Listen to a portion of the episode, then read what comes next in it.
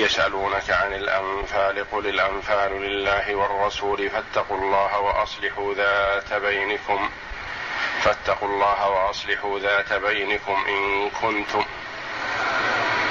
وأطيعوا الله ورسوله إن كنتم مؤمنين.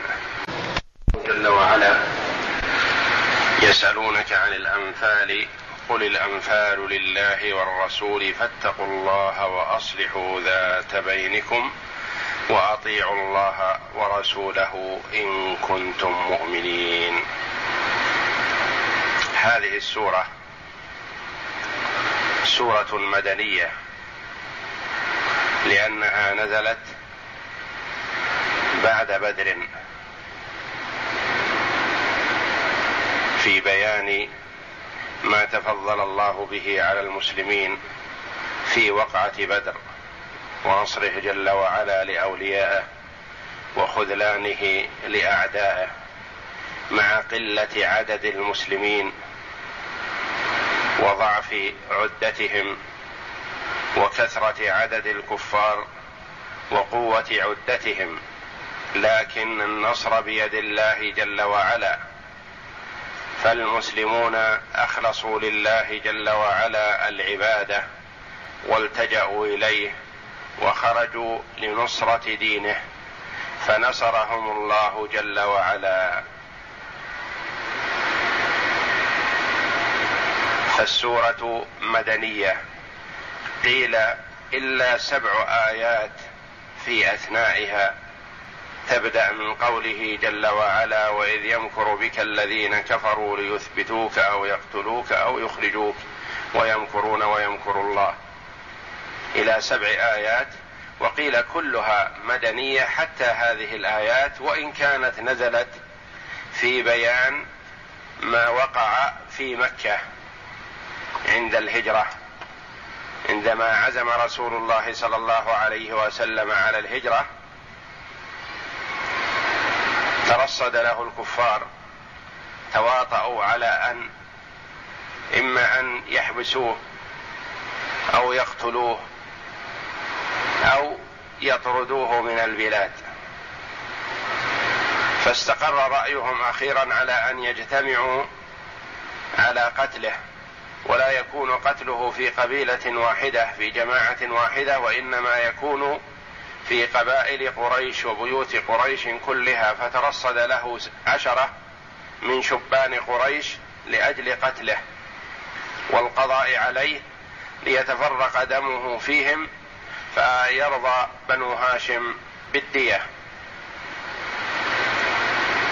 فترصدوا له ولكن الله جل وعلا رد كيدهم في نحورهم فخرج عليه الصلاة والسلام وهم جالسون ينتظرونه فذر على رؤوسهم التراب ومشى من بينهم ولم يروه. أعمى الله جل وعلا أبصارهم وقلوبهم. فلم يروه ومشى من بينهم وذر عليهم التراب. فسلم من كيدهم صلى الله عليه وسلم بتوفيق الله جل وعلا.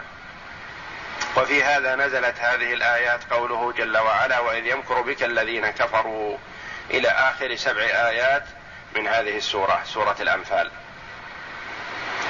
وهذه السورة سورة الأنفال سميت بهذا الاسم الأنفال والمراد بالأنفال الغنائم. الأنفال النفل هو الزيادة.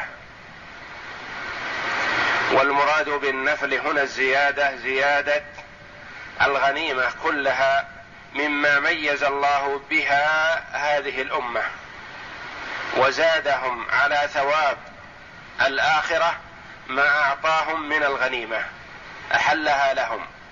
وكانت الغنائم في من قبلنا لا تحل للغزاة لا تحل لهم بل يجمعوها ويحرقوها فلا يستفاد منها وميز الله جل وعلا هذه الأمة بأن أحل لها الغنائم. كما قال عليه الصلاة والسلام أعطيت خمسا لم يعطهن أحد من الأنبياء قبلي. فقال عليه الصلاة والسلام وأحلت لي الغنائم. فسميت الغنائم نفل بمعنى أنها زيادة لهذه الأمة لم تكن لغيرها.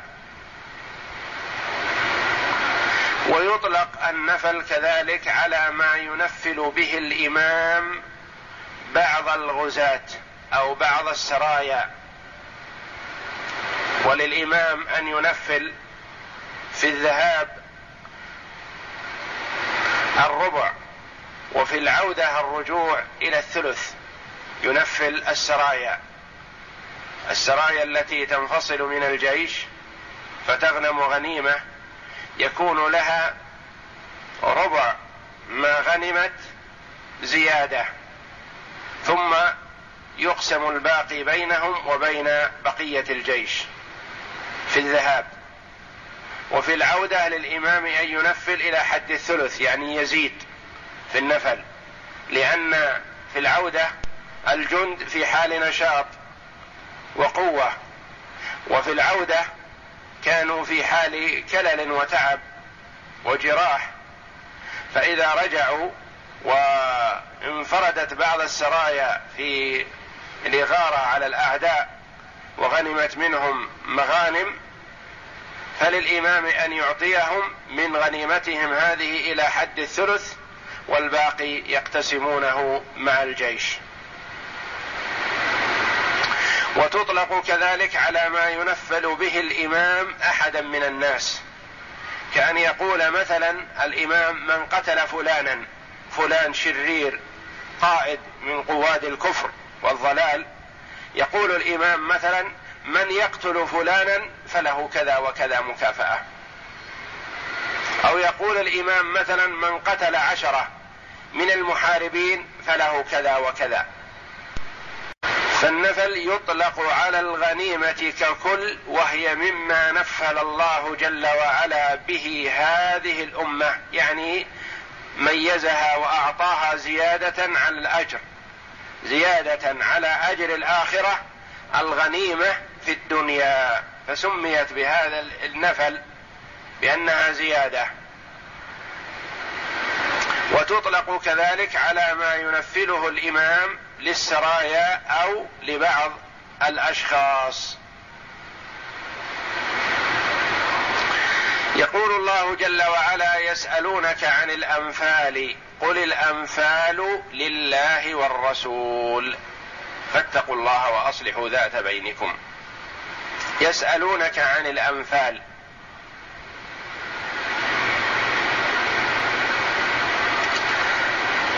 والسؤال هذا سؤال استفتاء لا سؤال عطاء لأنه لأن سؤال العطاء يتعدى بدون حرف الجر.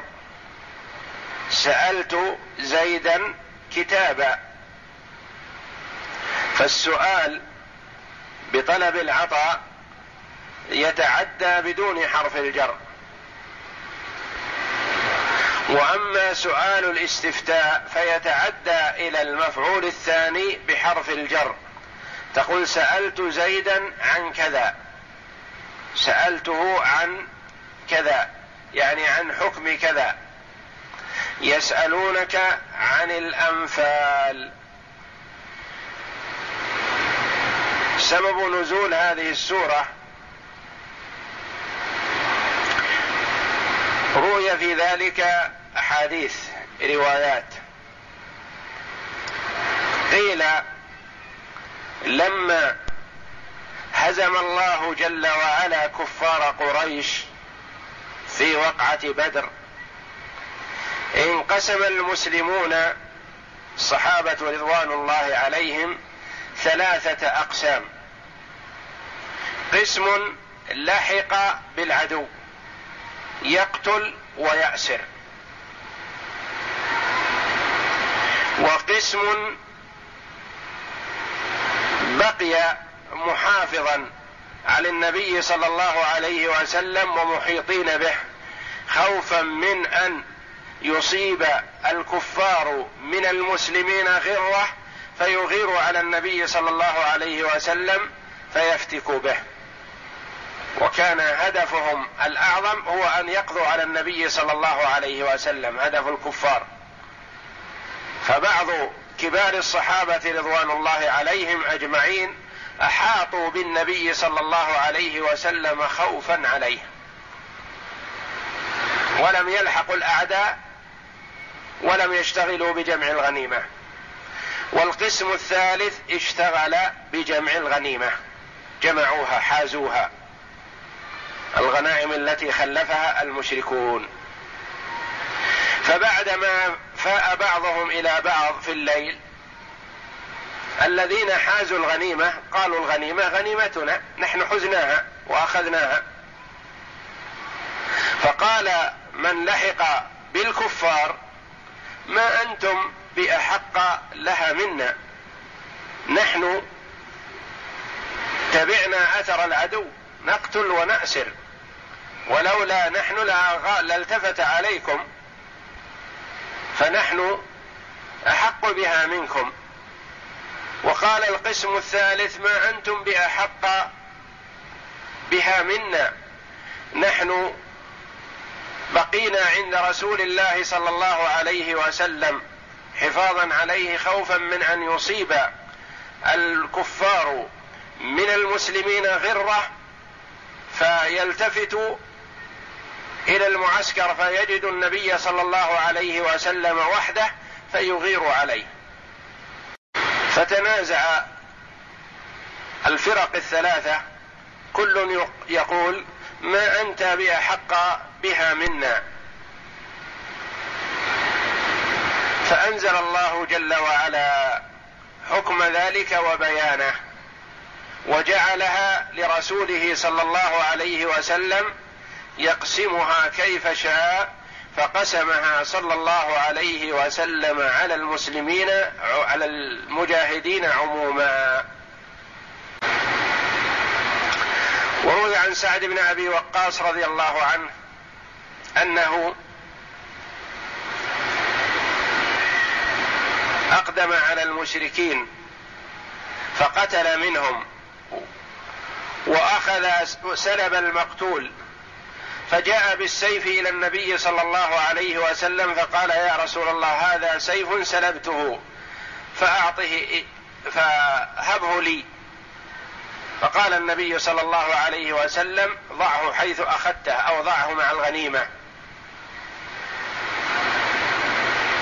يقول فذهبت لأضعه ثم بدا لي أن أرجع مرة ثانية لأسأله النبي. فسألته النبي صلى الله عليه وسلم فقال لي بصوت مرتفع ضعه حيث أخذته يعني مع الغنيمة. فرجعت وفي نفسي شيء. قلت أخشى أن يعطى من لا يبلي بلائي. يقول وأنا في الطريق لأضعه إذا بمناد ينادي. فخشي رضي الله عنه بين الخوف والرغبة قال أخشى أن يكون نزل في قرآن لما وجد في نفسه. فناداه النبي صلى الله عليه وسلم فقال له إنك سألتني السيف وليس لي ولا لك وإنه الآن لي فهو لك. فأخذه رضي الله عنه. يسألونك عن الأنفال. قل الأنفال لله والرسول. السائل من هم؟ الصحابة رضوان الله عليهم. يسألونك عن الأنفال. قل لهم الأنفال لله والرسول. الله جل وعلا يحكم فيها وفوض حكمها لرسوله صلى الله عليه وسلم وهبها له فهو عليه الصلاة والسلام يحكم فيها بما يوفقه الله جل وعلا إليه. قل الانفال لله والرسول. فاتقوا الله. عليكم بتقوى الله. وصية الله جل وعلا للأولين والآخرين من خلقه. في كل موطن عليه أن يتقي الله. في موطن النصر. وفي موطن الهزيمة. وفي موطن الشجاعة. وفي موطن البذل. في جميع المواطن يقدم المرء نفسه رخيصة لله جل وعلا فعليه أن يتقي الله في هذا الموطن. هؤلاء مجاهدون وهم خيار الصحابة رضوان الله عليهم وهم أهل بدر الذين قال الله جل وعلا لهم كما أخبر صلى الله عليه وسلم حينما اطلع عليهم وقال لهم اعملوا ما شئتم فقد غفرت لكم. كما قال عليه الصلاة والسلام لعمر وما يدريك يا عمر لعل الله اطلع على أهل بدر. فقال اعملوا ما شئتم فقد غفرت لكم. يقول الله جل وعلا لهم فاتقوا الله وأصلحوا ذات بينكم. فالواجب على المؤمن في جميع المواطن أن يجعل تقوى الله نصب عينيه. هؤلاء خرجوا في سبيل الله يقدمون أنفسهم رخيصة في سبيل الله. لنصر دين الله وإعلاء كلمته والله جل وعلا يقول لهم اتقوا الله.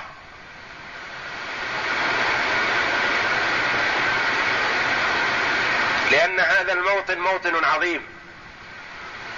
إما أن يكون من هذا الموطن مباشرة إلى الجنة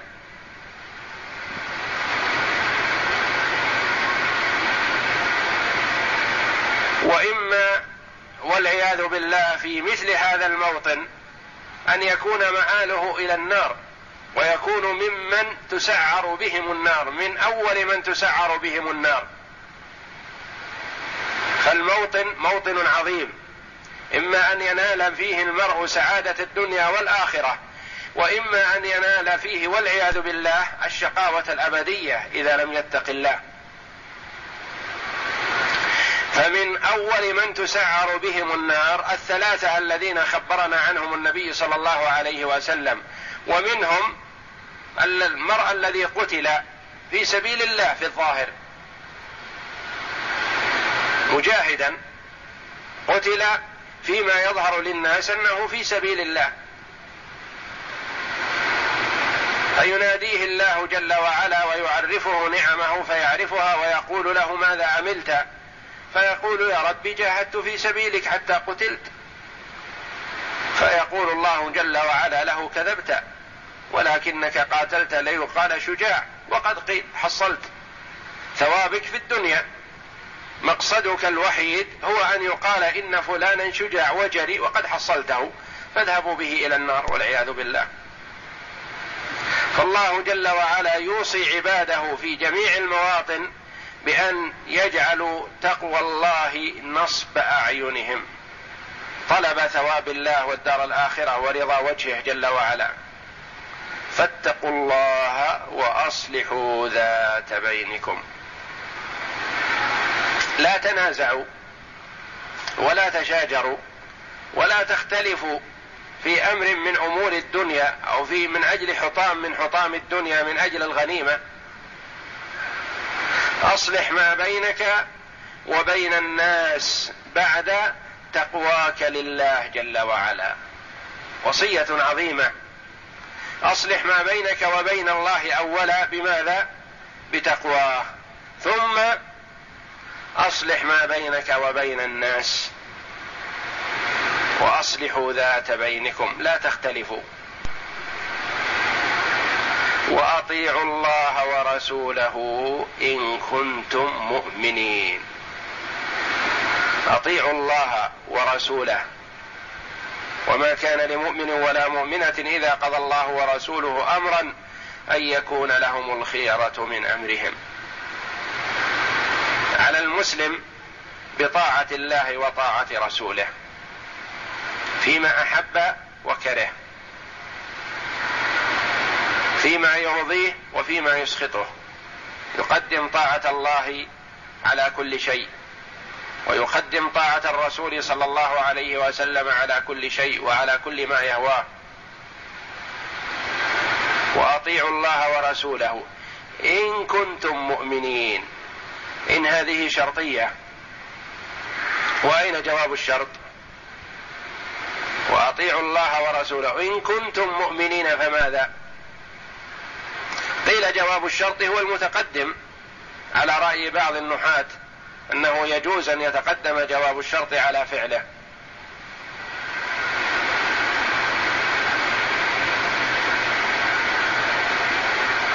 اجتهد إن كنت تريد النجاح. إن كنت تريد النجاح فاجتهد. والقول الآخر على قول من يقول إن جواب الشرط لا يتقدم عليه يكون جواب الشرط معلوم دل عليه ما قبله. فيقال وأطيعوا الله ورسوله إن كنتم مؤمنين فأطيعوا الله ورسوله. شرط. المؤمن لا بد وأن يطيع الله ورسوله فإن لم يطع الله ورسوله فليس بمؤمن. يا أيها الذين آمنوا اتقوا الله وذروا ما بقي من الربا إن كنتم مؤمنين. فاتركوه. وأطيعوا الله ورسوله إن كنتم مؤمنين.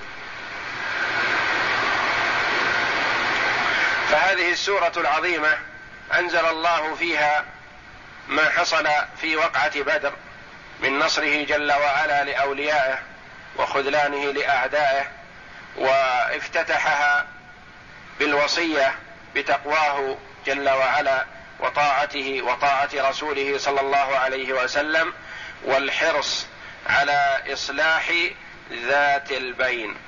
إصلاح ما بين المسلمين. اولا يصلح المرء ما بينه وبين ربه جل وعلا ثم ما بينه وبين الآخرين. أعوذ بالله من الشيطان الرجيم. بسم الله الرحمن الرحيم. يسألونك عن الأنفال قل الأنفال لله والرسول فاتقوا الله. فاتقوا الله وأصلحوا ذات بينكم وأطيعوا الله ورسوله إن كنتم مؤمنين. قال البخاري قال ابن عباس الأنفال المغانم. حدثنا محمد بن عبد الرحيم قال حدثنا سعيد بن سليمان قال أخبرنا هشيم قال أخبرنا قال أخبرنا أبو بشر عن سعيد بن جبير قال قلت لابن عباس رضي الله عنهما سورة الأنفال قال نزلت في بدر. أما ما علقه عن ابن عباس فكذلك رواه عن علي. فكذلك رواه علي بن أبي طلحة عن ابن عباس أنه قال الأنفال الغنائم كانت لرسول الله صلى الله عليه وسلم ليس لأحد منها شيء. وكذا قال مجاهد وعكرمة وعطاء والضحاك وقتادة وعطاء الخرساني ومقاتل بن حيان وعبد الرحمن بن زيد بن أسلم وغير, وغير واحد. أنها المغانم وقال الكلبي عن أبي صالح عن, عن ابن عباس أنه قال الأنفال الغنائم قال فيها لبيد إن تقوى رب إن تقوى ربنا خير نفل إن تقوى ربنا خير نفل وبإذن الله ريثي والعجل وقال ابن جرير حد يعني خير غنيمة خير نفل يعني خير غنيمة يعني أفضل شيء تقوى الله وقال ابن جرير حدثني يونس قال أخبرنا ابن وهب قال أخبرني مالك بن أنس عن ابن شهاب عن القاسم بن محمد قال سمعت رجلا يسأل ابن عباس عن الأنفال فقال ابن عباس رضي الله عنهما الفرس من النفل والسلب من النفل. السلب السلب يعني سلاح وعدة القاتل المقتول إذا أخذه القاتل هذا من النفل نعم. والسلب من النفل ثم عاد ثم عاد لمسألته فقال ابن عباس ذلك أيضا. ثم قال الرجل الأنفال التي قال الله في كتابه ما هي؟ قال القاسم فلم يزل يسأله حتى كاد يحرجه فقال ابن عباس أتدرون ما مثل هذا؟ مثل صبيغ الذي ضربه الذي ضربه عمر بن الخطاب. وقال عبد الرزاق أخبرنا معمر عن الزهري عن القاسم بن محمد قال قال ابن عباس كان عمر بن الخطاب رضي الله عنه إذا سئل عن شيء قال لا آمرك ولا أنهاك. ثم قال ابن عباس والله ما بعث الله نبيه صلى الله عليه وسلم إلا زاجرا آمرا محللا محرما. قال القاسم فسلط على ابن عباس رجلا فسأله عن الأنفال. فقال ابن عباس كان الرجل ينفل فرس الرجل وسلاحه فأعاد عليه الرجل فقال له مثل ما مثل ذلك ثم عاد عليه حتى أغضبه. فقال ابن عباس أتدرون ما مثل هذا؟ مثل صبيغ الذي ضربه عمر بن الخطاب حتى سالت الدماء على عقبيه أو على رجليه. فقال الرجل أما أنت فقد انتقم الله لعمر منك. وهذا إسناد صحيح إلى ابن عباس أنه فسر النفل بما بما ينفله الإمام لبعض الأشخاص من سلب أو نحوه بعد قسم أصل المغنم وهو المتبادر إلى فهم كثير من الفقهاء من لفظ النفل والله أعلم.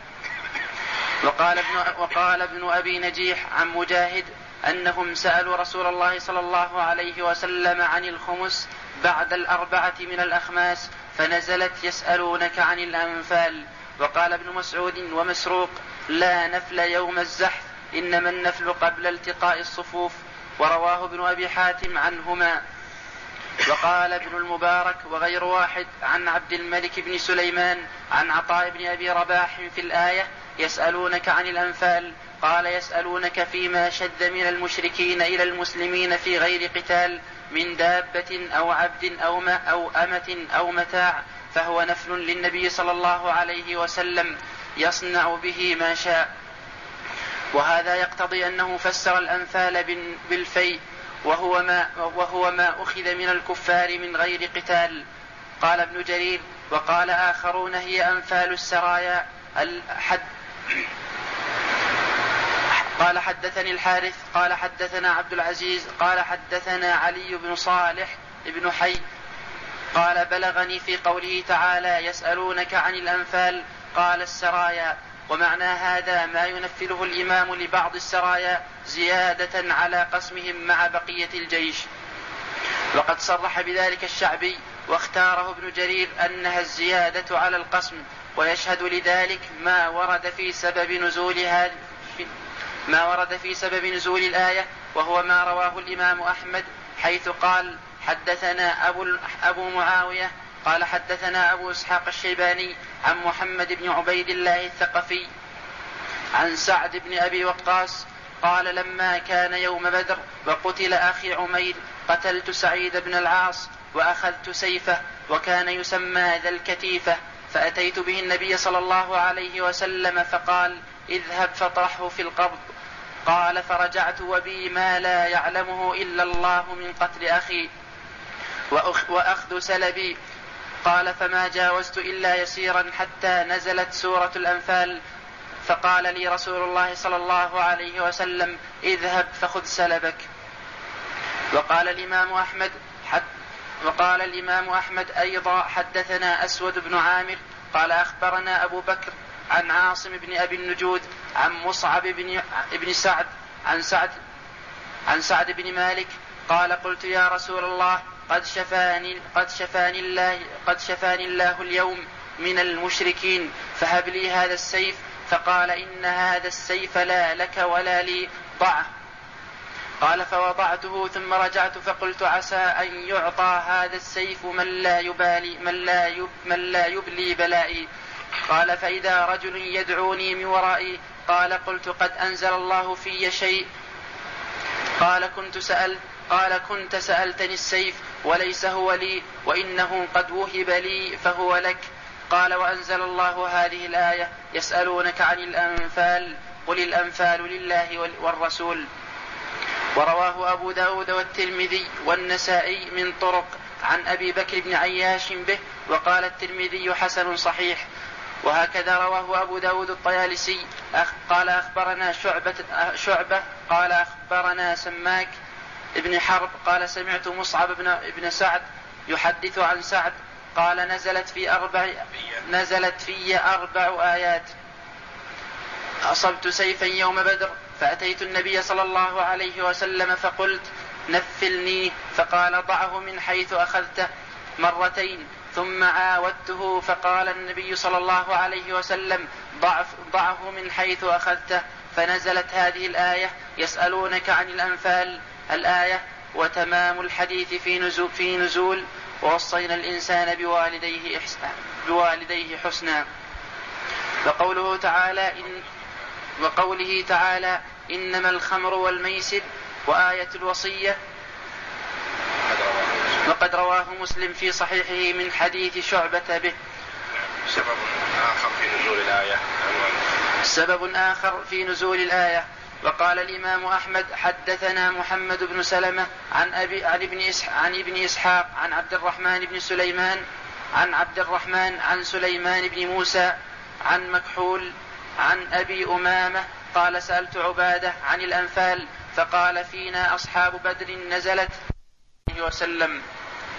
فقسمه رسول الله صلى الله عليه وسلم بين المسلمين.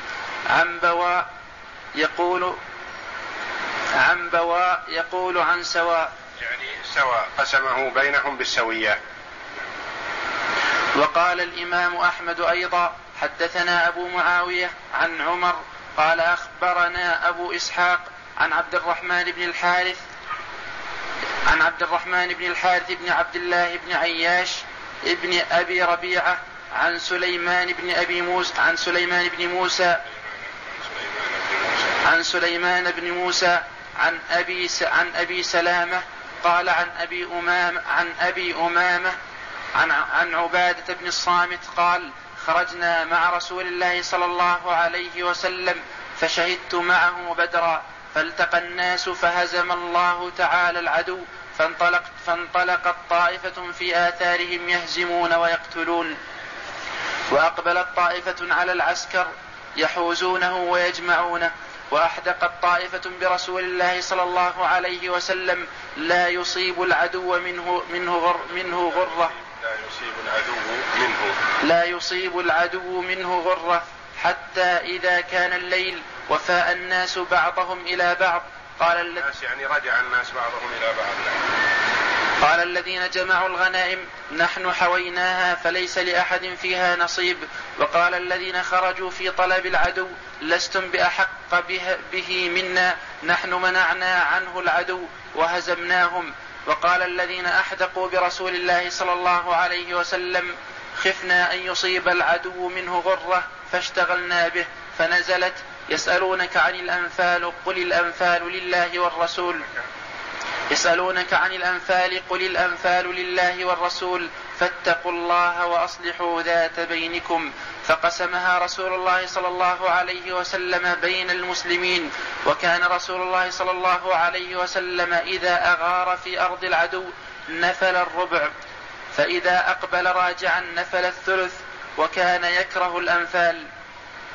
ورواه الترمذي وابن ماجة من حديث سفيان من حديث سفيان الثوري عن عبد الرحمن بن الحارث به.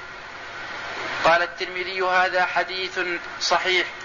ورواه ابن حبان في صحيحه والحاكم في مستدركه. من حديث عبد الرحمن بن الحارث وقال الحاكم صحيح الإسناد على شرط مسلم ولم يخرجاه. ورواه أبو داود والنسائي وابن جرير وابن مرداويه واللفظ له وابن حبان والحاكم من طرق عن داود. آخر كلمة من الصفحة وقوله تعالى فاتقوا الله من نفس الصفحة.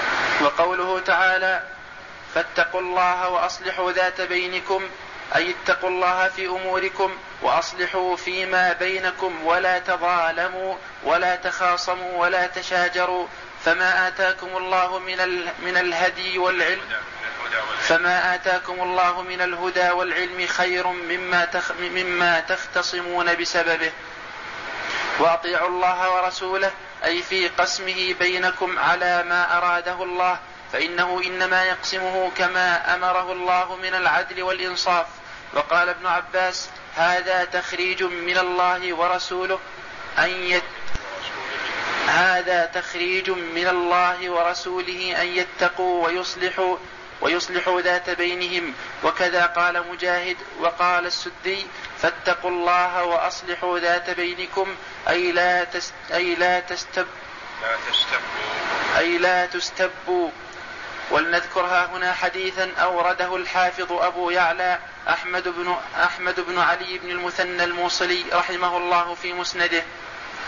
فإنه قال حدثنا مجاهد بن موسى قال حدثنا عبد الله بن ابن بك ابن بكير قال حدثنا عباد بن شيبة الحبطي عن سعيد بن أنس قال عن أنس رضي الله عنه قال بين رسول الله صلى الله عليه وسلم جالس إذ رأيناه يضحك حتى بدت ثناياه. إذ رأيناه ضحك حتى بدت ثناياه. فقال عمر ما أضحكك يا رسول الله بأبي أنت وأمي؟ فقال رجلان من أمتي جيءا بين جثيا. فقال رجلان بي رجلان من أمتي جثيا بين يدي, بين يدي رب العزة تبارك وتعالى. فقال أحدهما يا رب أخذ لي خذ لي مظلمتي من أخي. قال الله تعالى أعط أخاك مظلمته. قال يا ربي لم يبق من حسناتي شيء. قال ربي فليحمل عني من أوزاري. قال ففاضت عينا رسول الله صلى الله عليه وسلم بالبكاء. ثم قال إن ذلك ليوم عظيم يوم, يوم يحتاج الناس إلى من يتحمل عنهم من أوزارهم. فقالت فقال الله تعالى للطالب ارفع بصرك وانظر في الجنان. فرفع رأسه فقال فرفع رأسه فقال يا ربي أرى مدائن من فضة أرى مدائن من فضة وقصورا من ذهب مكللة باللؤلؤ. لأي, لأي, نبي هذا؟ لأي صديق هذا؟ لأي شهيد, لأي شهيد هذا؟ قال هذا لمن أعطى ثمنه. قال ربي ومن, ومن يملك ثمنه؟ قال أنت تملكه. قال ماذا يا ربي؟ قال تعفو عن أخيك. قال يا ربي فإني قد عفوت عنه. قال الله تعالى خذ بيد أخيك فادخلا الجنة. ثم قال رسول الله صلى الله عليه وسلم فاتقوا الله وأصلحوا ذات بينكم فإن الله تعالى يصلح بين المؤمنين يوم القيامة.